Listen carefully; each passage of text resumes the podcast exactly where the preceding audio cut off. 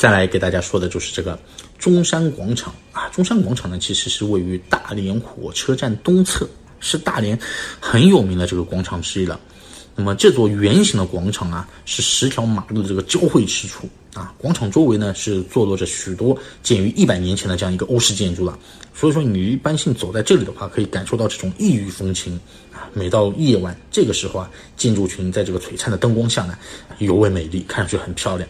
那么中山广场呢是始建于沙俄占领时期啊，原称呢叫什么呢？叫做尼古拉耶夫广场。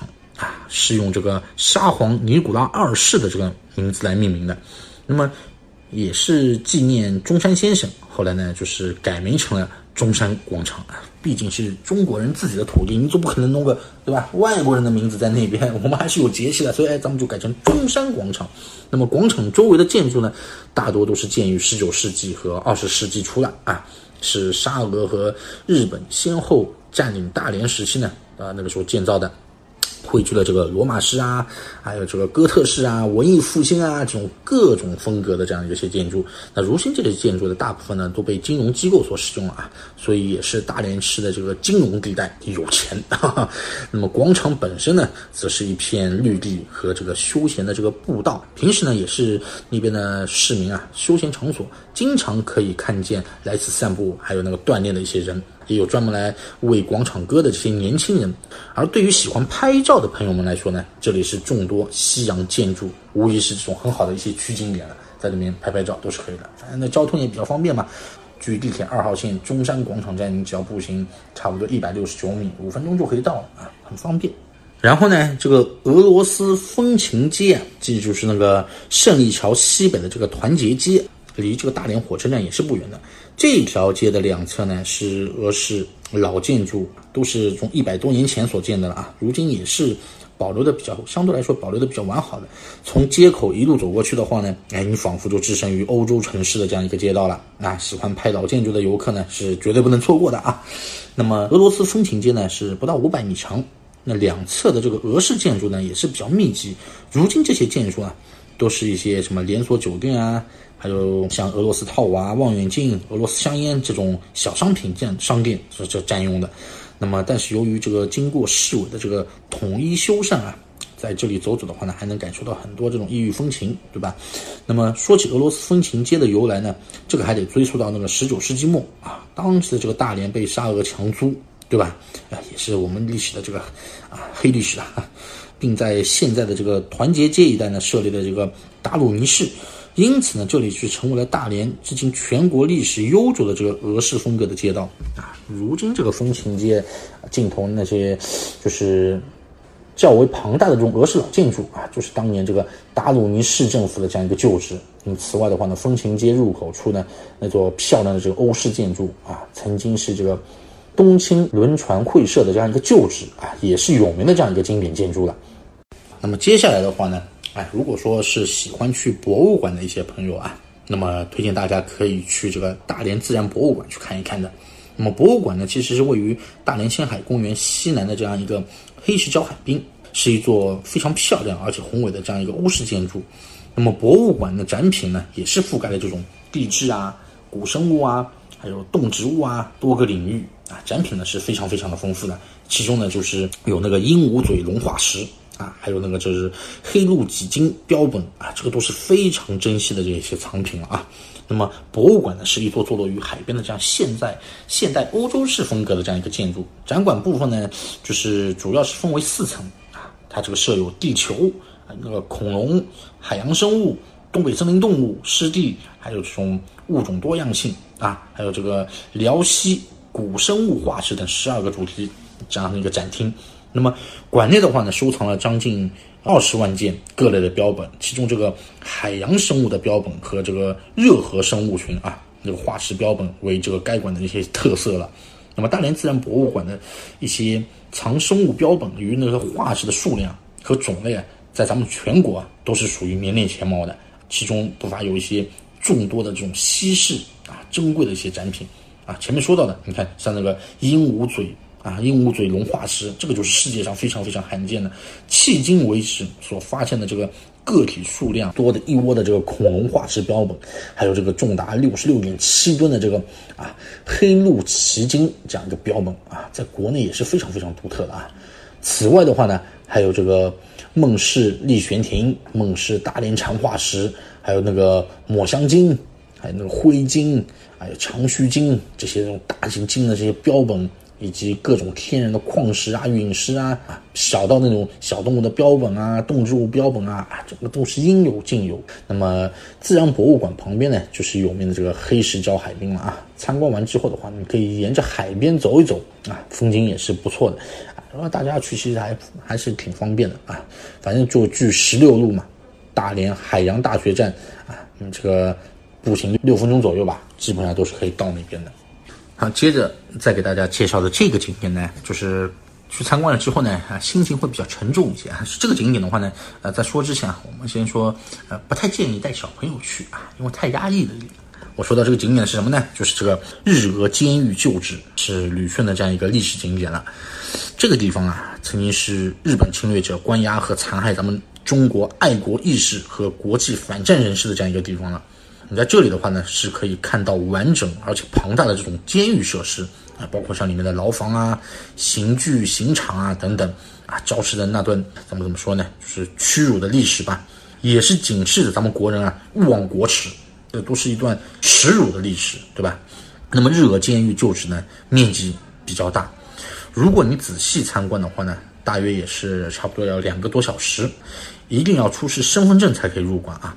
馆内呢，十点和下午一点半有免费的讲解服务，也可以在入口处呢，你这个付费请一个讲解员。不过呢，馆内的图文介绍都是相对来说很详细的，所以呢，你就算是自己慢慢的看，也可以了解到很多。馆内是允许拍照的啊，由于这里是监狱旧址嘛，所以呢，即使是盛夏，也会怎么说呢？感觉到里面这种森森的一些凉意。就是我前面就说了嘛。不建议带年龄太小的孩子进去啊，大一点的孩子没关系，你去作为一个爱国主义教育，你可以去参观啊，让他们不要忘记这段历史。但是年龄比较偏小的不要带去了，晚上做噩梦不好啊。那么日俄监狱呢，是在一九零二年的时候啊，由这个沙皇俄国始建的啊，所以你说咱们现在跟俄罗斯关系还是不错。那以前的话，其实真的是啊，我也不说了，我们不说政治啊。日俄战争后啊，被这个日本占领，然后呢？并由这个日本人啊扩建而成。那么进门后啊，你可以看到这个灰砖部分的建筑就是这个沙俄早期修建的，而后面的大片的这种红砖建筑啊，这个就是小日本后期扩建的。那么走进博物馆，你可以按照指示标示，按照这个顺序来参观。那么可以依次看到什么呢？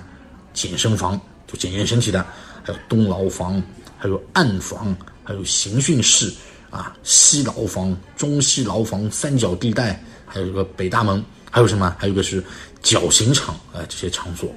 那么后呢，还有这个近代战争遗址特展啊，这个近代这个碑刻展啊，也都在那边陈列着的。那么监狱的前半部分呢，主要是牢房和刑讯室，你可以看到这个啊，囚犯们恶劣的这个囚禁的这个环境，以及陈列着各种刑具，曾有数千。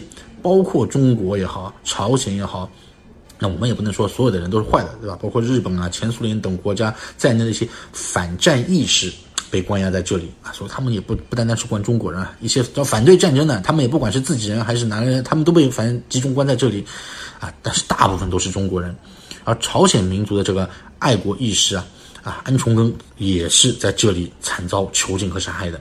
所以你会发现啊，来此参观的这个韩国游客，哎。很多，那么监狱后半部分呢，十几座工厂厂房啊，日军曾在这里强迫犯人为其这个生产军用啊，就是军需品和日用品。那么在这里呢，你会看见这种高耸的这个红砖围墙，上面呢架设着电网，墙边呢还有这个碉楼，在这个墙角呢还有一座这个绞刑室啊，里面陈列着这个绞刑架和这个。尸骨桶，反正这个让人观看之后呢，心里面就是非常非常的沉重。那么，仅一九四二年至一九四五年期间，就有七百多人在这里被绞杀和摧残致死。那么，所以说呢，这座人间地狱啊，也被称之为东方的这个奥斯维辛。那所以说，我们作为一个能够了解一下过去这种屈辱的历史的这些朋友们呢，你可以过去去看一下的。就在这个距离，呃，旅顺二零五路啊元宝坊站下来，差不多步行五分钟就可以到了。好了啊，那么咱们接下来再说的这个地方呢，就叫做白玉山了。它这个是位于旅顺城区中心了啊，地处这个旅顺港北岸，是咱们旅顺啊有名的这样一个景点。那么登上山顶的话呢，你也可以俯览整个这样一个旅顺港。还能够从这个对面这个山体延伸的那段天然的这个沙嘴老虎尾，哎，这个老虎尾就是前面说到的，就是那个石槽，把那个老虎尾巴给砍下来那个 啊，是旅顺区的一个绝佳的一样这个观景景处了。那么山顶呢，还有这个白玉山塔，还有这个海军兵器馆两个景点。白玉山其实不高啊，山顶海拔的话其实仅有一百三十多米。那么景区内的景点呢也不多，你差不多不用半天的时间都可以游玩啊。从这个景区的东北部和那个南部均有这个盘山公路啊，直通山顶的。而且景区的话呢，也是靠近这个旅顺火车站和汽车站。你出站以后呢，都是可以打的上山啊。景区南部呢有索道可以到山顶，单程十五元，一百三十米，爬爬，我觉得差不多，对。那么景区东部啊。呃，就是那个黄河路长江路口，还有白玉山隧道口右侧啊，这个都是有那个售票处的。旁边的这个水泥台阶可以步行上山啊，大约爬个二十分钟左右吧，对吧？就可以了。那么白玉山塔呢，曾名为这个叫做表中塔，表是哪个表呢？手表的表，中心的中，哎，叫表中塔，是二十世纪初啊，日军为了表彰在日俄战争中为天皇效忠的这样一个。官兵所建的，而现在呢，成了这个啊侵略历史的这样一个罪证。那么登上塔的话呢，呃，弗兰旅顺港的这个视野啊更为广阔，你不需要另外收这个登塔费的啊。那么海军兵器馆包含在这个景区大门票当中的，这里展示的是我国自行设计建造的这个海军部分的一些武器装备啊，比如说像这种鱼雷快艇啊，还有坦克、岸舰导弹、直升机啊、雷达啊、舰炮等一些展品。那么一些军迷朋友嘛是不容错过的，可以到这边来看一看。那么白玉山景区这个西南角啊，有一处这个叫做旅顺百鸟园啊，也是包含在这个景区大门票里面的啊。那么从白玉山塔这边这个公路下山，在半山腰呢，你就会经过。那么百鸟园内呢，你可以观赏到像这种孔雀呀、褐马鸡啊，还有蓝马鸡，还有什么鹦鹉、鹤。对吧？还有鸳鸯，各种鸟类，反正都有。还有那种斗鸡，就是那种两个鸡在一起斗那个斗鸡。还有鹦鹉学舌一些表演啊，不妨去逛一逛啊。那么半山腰呢，还能看到这个鼓炮遗迹。山顶有几家小卖部啊，有卖冷饮吃的啊，还有那种烤肠之类的。反正这个每个景点基本上都会有嘛。但是价格呢，要比景区外的会贵一些了。啊，所以说我们也是啊，自带干粮和水啊。你吃饭的话呢，也不必在山上，你可以去山下的这个城区里面吃嘛，对吧？就稍便宜。接着呢，再给大家来推荐一个非常 romantic 啊，很浪漫、很有感觉的这个地方，哎，就称之为渔人码头。它呢是位于啊老虎滩海洋公园东侧的这个啊虎滩渔港内啊，这里的景色啊也是非常非常的优美的啊，环境呢也是极具文艺范儿的那种。渔人码头的这个文化概念呢是源自于欧洲。这里边呢是有许多这种五颜六色的这种欧洲建筑啊，欧式的建筑。另一侧呢是停泊着这个渔船的海港啊，所以说充满着这种浓郁的欧陆风情。那么渔人码头啊，它这个海岸线长大差不多是在一点七公里。那么西侧和东南角区域呢都有这个沙滩，那么南侧呢有一条长长的这样一个栈桥延伸至海中。那么港湾内啊，常常停满了这种渔船和游艇，所以说风景啊，确实是十分的迷人啊，吸引了许多前来散步和摄影的这样一些朋友。那么还有这种来拍这种婚纱照的这些新人，而这里面众多的这个欧式建筑啊，就形成了一个很特色的这样一个街区。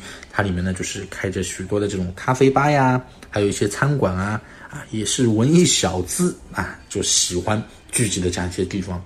所以这里的许多这种咖啡吧和餐馆都是露天位的。那么闲暇时间呢，你到这边来坐下来，对不对？